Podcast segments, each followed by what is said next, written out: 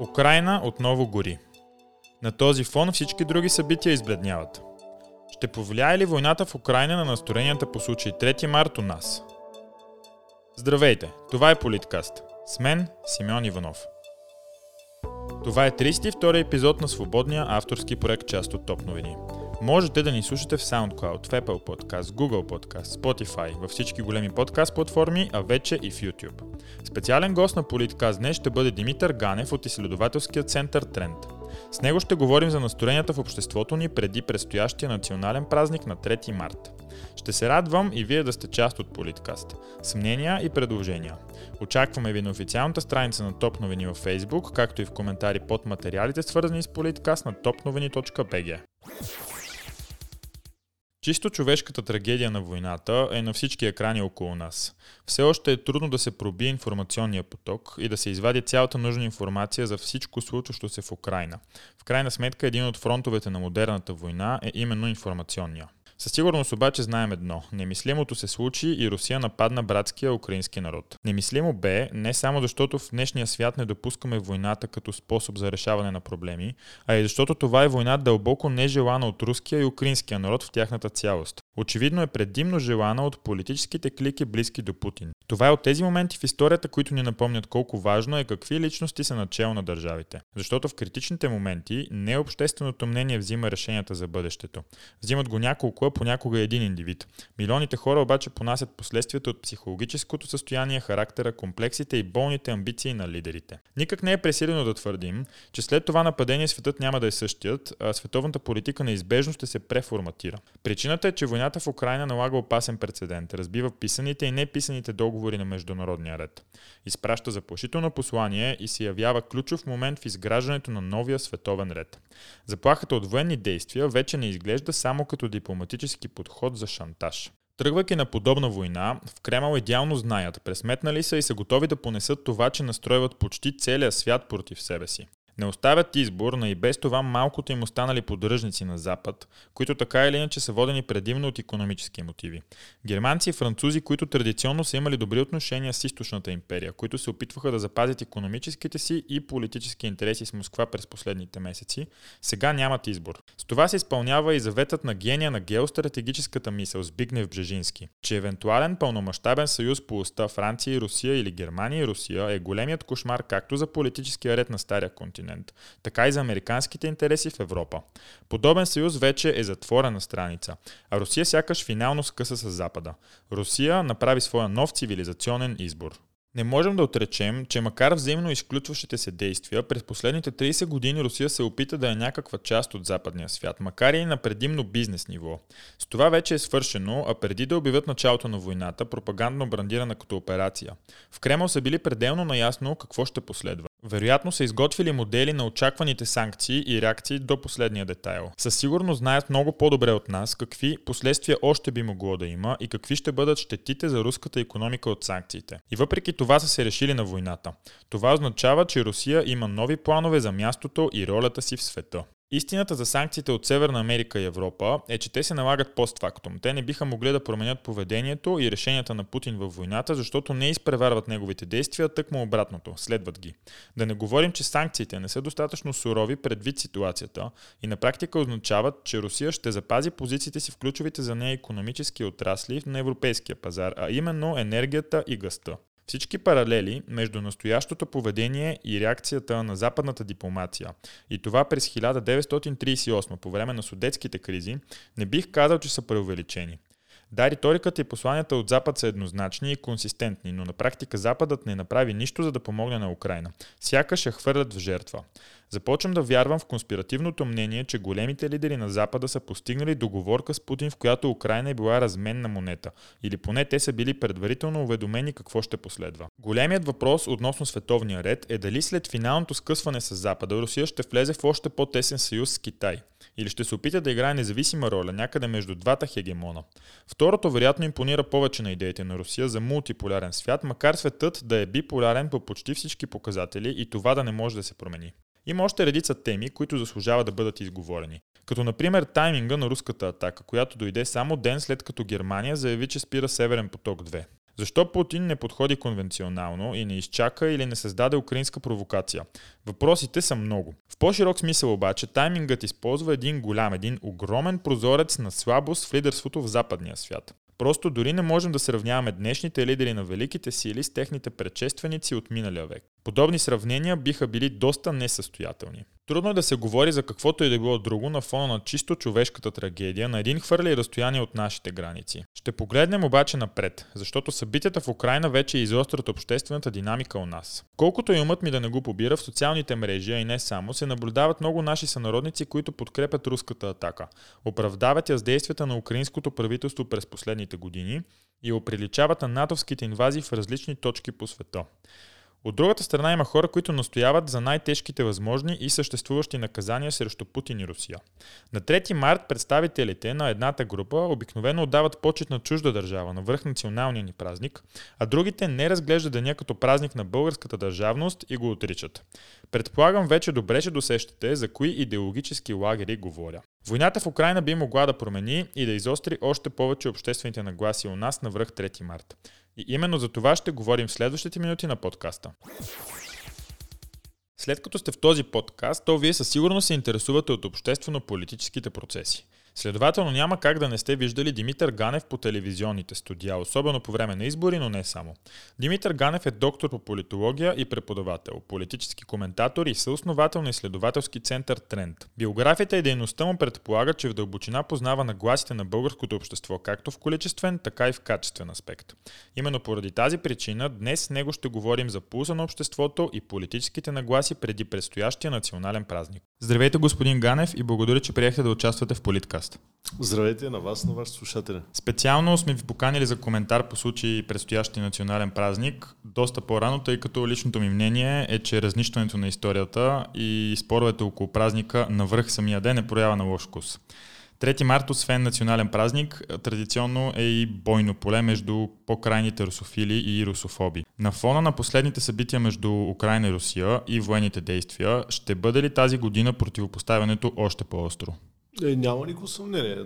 Намираме се в етап, в който в ситуация, в която събитията предполагат много по-ожесточени искри между, между двата лагера, колкото и а, тези два лагера да имат доста размити граници, ако ме питате мене. А, тоест, ако, да кажем, в един друг исторически етап, по-скоро това е било основна разделителна линия, то аз не мисля в момента, че основното разделение в обществото е а, за или против Русия. А струва се, че това е един доста по-периферен кливич, както, както го ги наричат западната политология, доста по- доста по-периферно разделение вече в нашето общество от това, което е било до този момент. И двата лагера, и русофилите, и русофобите, обикновено твърдят, че от срещния лагер е по-малоброен, но по-крещящ, по-креслив. Разполагате ли с данни извършвали ли сте проучвания на нагласите на българите в това отношение? В нашата дейност в последните години няколко пъти сме мерили нагласите, го наричаме го геополитически индекс, нагласите по отношение на различни държави, т.е. отношението на българите към различни държави. А, и знаете ли кое е най-интересното? А, свикнали сме да мислим за България като русофилска държава, а, което, как да ви кажа, когато видите данните, всъщност ние сме германофилска държава, а не русофилска държава. Аз ще опитам да приведа а, част от данните в а, числов порядък. А когато питате за отношението в 4 степена скала, скала изцяло положително, по-скоро положително, по-скоро отрицателно, изцяло отрицателно. За Германия и за Русия положителното отношение към Германия е над 70%. А, към Европейския съюз, между другото, също над, 6, над 2 трети, около 2 трети изразят положително отношение. А, към Русия също има положително отношение, но то е по-малко от тези, които ви изборих. То е около 60%. Това, което прави впечатление, когато м- видите и се задълбочите в анализ на демографските разбивки, а, всъщност ще видите, че отношението към Европейския съюз и към Германия а, в най-младите възрастови групи, имам при тези, които са между 18 и 29, и тези, които са между 30 и 39, е дори по-високо отколкото е общата картина, т.е. над 70%. Докато в отношението спрямо Русия основните натрупвания са на хората над 60 и над 70 години. Между 60 и 70 и над 70 години. А, тоест, в а, това противоборство, да го кажем така, има и генерационна разлика, която ясно личи. Отношението към Русия не трябва да забравяме, че в крайна сметка а, е пречупено и през една носталгична, през едно носталгично чувство към един от минал период, имам предвид периода на социализма и тогавашните много тесни взаимоотношения между България и Съветския съюз. Това всичко го казвам отвъд базовия факт и а, фундамента на българо-руските отношения, които, идва, които идват и по исторически, а, може би най-вече културни и религиозни причини. Имайте предвид, че един от основните социализиращи фактори в политическата социализация на всеки човек е образователната система. В образователната система, практически от самото начало на прибиването и в образователната система, интерпретацията и тезата и факта, а, че България, България е получила своята, възстановила своята държавност следствие на руско-турската освободителна война, няма как да не формира определено положително отношение към а, Русия. Подхождат ли младите поколения по-умерено по отношение на Русия или те просто са дистанцирани и тази тема за тях не е на дневен ред? Първо, винаги младите, тези, които са между 18 и 29, наричам, това е категорията, която ние определяме като млади. А, това поколение, а, без всяко съмнение, е по-дистанцирано от всякакви такива разделения. А, русофили, русофоби, а, американофили, американофоби, те все още не са пълноценно социализирани политически. За добро или за лошо. А в този смисъл, ако трябва това социологически да ви го предам, там има най-голям дял от хора, които казват не знам, не мога да преценя. Но въпреки това, пак държа да отбележа, там подкрепата към Европейския съюз, към Германия, т.е. положителни отношения са дори по-високи, отколкото общата картина. При Русия, там също пак имате преимуществено положително отношение но все пак голяма част от хората отиват в опцията, не знам, не мога да преценя. Не искам да, не искам да, а, да остават впечатление, че а, младите поколения са русофобски. Не, не са. Понякога около самия национален празник се създава впечатлението, че разделителните линии в обществото ни излизат наяве. На какво се дължи това според вас? Вижте, 3 март, а, без всяко съмнение, поражда, поне аз откакто се помня и откакто съм част от някакъв академичен живот поражда определени дискусии, правят се конференции на тези теми, това ли е националния празник, а, това ли трябва да стане националния празник. Предполагам, че това нещо няма да, няма да стихне в, последните, в, в следващите години. Сега аргументи в посока дали това трябва да е националния празник или не, има много. А, да се замени с 24 май, с 6 септември и проче. А, с 22 септември също. Да, има различни има такива, предложения. Има такива предложения. Но вижте, дайте да погледнем, да погледнем исторически на тая дата. Има предвид как се е чествало исторически. А, сега, основната критика към 3 март е, че това е поклонничество към една чужда държава. Има се предвид а, Русия, разбира се. Поради факта, че Сан Стефански мирен договор, който празнуваме в крайна сметка, не белязваме, е договор между Руската империя и между Отоманската такава. Сега, първият аргумент е, че всъщност българите не са възстановили държавността си заради Сан Стефанския мирен договор, а заради Берлинския. Юни месец 78 година. Но вижте, аз не съм сигурен, т.е. по-скоро съм на мнението, че това не е дата, в която ние се прекланяме пред някаква друга държава. И ще ви дам някои аргументи в тази посока. А, това е друга дата и ще се опитам да се обоснова. Първо, този ден, 3 март, по-скоро 19 февруари, ако трябва да сме напълно точни, а, е, е отбелязван от самото начало на възстановяването на българската държава. Включително и по времето на управлението на Стефан Стамбулов, който, който знаете с много сериозна дистанция спрямо, а, спрямо Петербург. И може да се нарече русофобско, русофобско управление. Този, това честване е отбелязвано до 1944 година. След 1944 година този празник е а, или този, отбелязването на този ден е доста периферно. Доста периферно. Какво означава това? Никой няма съмнение, че режима в България след 1944 година е с меко казано тесни връзки с Москва. Меко казано, нали? В крайна сметка България се явява прака функция на волята на Москва, на политическата воля на Москва. Ако това беше, ако 3 март беше чества на една друга държава, мислите ли, че след 1944 година този празник и това честване ще да бъде периферно? Не, напротив. Ще ще се превърне в централно. Което какво означава, че а, 3 март ражда една, една идеологическа платформа. Това е идеологическа дата. Това е дата, която ражда една идеологическа платформа, която е доминираща в българската история и в българската политика от възстановяването на българската държава 1988 година до 1944 година. Това е идеологията на българския национализъм. Това не е преклонение към една определена държава, а това е националният, националният идеал въплатен в една дата – Сан Стефанска България чиято, чиято идеология, грубо казано, направлява целен политически процес от началото на Трето българско княжество, царство, в последствие до 1944 година. А, това е идеологията на а, обединението на всички българи в рамките на една територия. В крайна сметка, благодарение на тази идеология сме водили няколко войни. Имам предвид българо-сръбската, 1985 година заради Съединението, 12-13 година двете Балкански войни, Първата световна война и Втората световна война.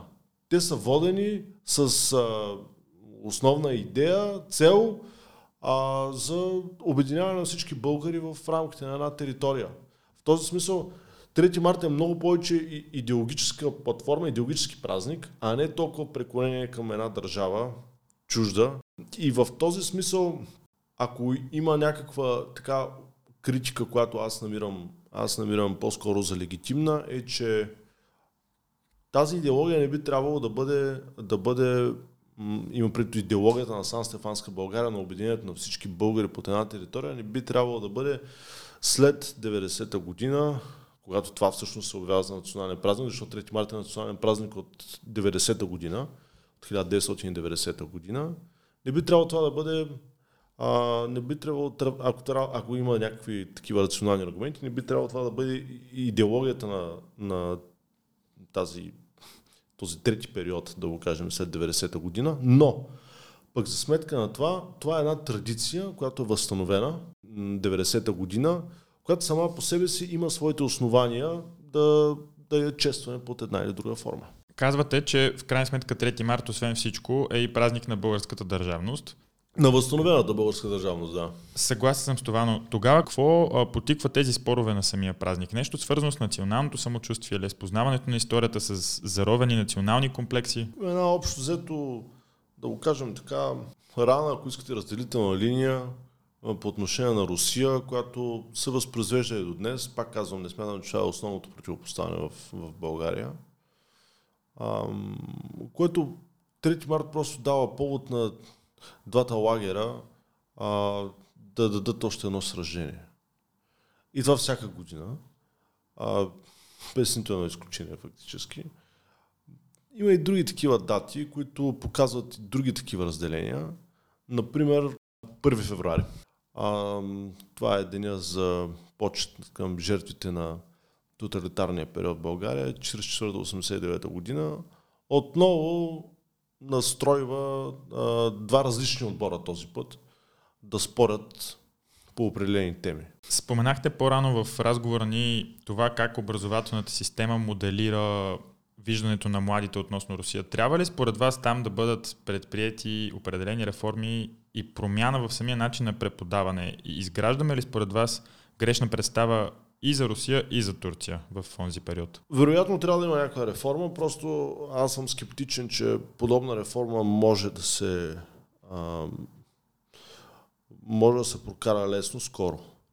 Защо? Защото това ще предизвика много, много тежки скандали и огромна загуба на политическа енергия. Аз не смятам, че това трябва да става фундаментално различно веднага. Смятам, че трябва да се работи в това отношение стъпка по стъпка, еволюционно в продължение на много години, без някоя власт или не че, не, че инициатива просто да каже дайте сега променяме всичко в учебника. Помните си една, една реплика за а, за турското робство, как възбуди духовете. Значи, ако, ако се тръгне в такъв тип реформа, това, това, това ще доведе до колосални сблъсъци между отделни групи, което в момента е последното нещо, от което имаме нужда. Но в крайна сметка не би ли трябвало да бъде движеща сила това да открием истината, историческата истина за нас, тъй като по-моему аз не казвам, че реформата трябва да бъде русофобска, но казвам, че образователната система а, така иллюстрира Русия по твърде позитивен и Османската империя и Турция като антагонист. Mm. Да, разбирам напълно. Аз а, съм наясно с тези неща. А, но смятам, че това трябва, тези стъпки трябва да станат еволюционно, без да се залага някаква фундаментална разлика, някой да излезе и да каже, че трябва да променим учебниците си по история. Това ще предизвика жестока реакция и, и между другото да ви кажа, никоя власт не би си го позволила. Чисто по политически причини. Да се върнем към предстоящите чествания. От стъпването си във втория мандат, президента Радев има известна промяна в посланията. Вижда се, че той търси по-широка подкрепа. Очевидно се опитва да изгради имиджа на президент на всички, така да се каже, съдейки по първото му отбелязване на деня за почет на жертви на комунизма. Ще го видим ли обаче според вас отново на шипка? Да, вероятно ще го видим на шипка. Вижте, това са моменти, които общо взето трупат някакво... А, винаги оповаването на, винаги оповаването на, на, на някакви националистически стълбове, а, винаги общо взето качва популярността, виждат определена политическа сила извън злободневните политически е, неща, извън текущите политически скандали, ами го виждат като а, нали, човек, който общо взето се опитва да се свържи под някаква форма с историята. Нали, това са неща, които трупат, трупат рейтинг, грубо казвам. Нали. Използват се такива протоколни, а, протоколни мероприятия в тази посока. Колкото до честването на 1 февруари, т.е. отбелязването на, на почта към жертвите на тоталитарния режим, ам, това, което прави впечатление е, че 5 години президента не беше там. Има за това и, разбира се, обяснение. Когато си в първия си мандат, основната ти политическа линия е как да спечелиш обществена и политическа подкрепа за втория. А, президента Радев беше избран в първия си мандат с подкрепата на БСП и той разчиташе на редовите социалисти, като основен свой, като основна своя подкрепа и за втория си мандат. А отбелязването на 1 феврари от президента Раде в рамките на първия мандат може да доведе до дистанция между редовите социалисти и между него. Във втория си мандат използва тази си, грубо казано, политическа свобода. Но да ви кажа, тези отбори, които казах, че също се възбуждат много на 1 февруари се противопоставят. Общото поне един отбор, имам предвид този, който чества жертвите на тоталитаризма, той не приема Радев за част от своя отбор.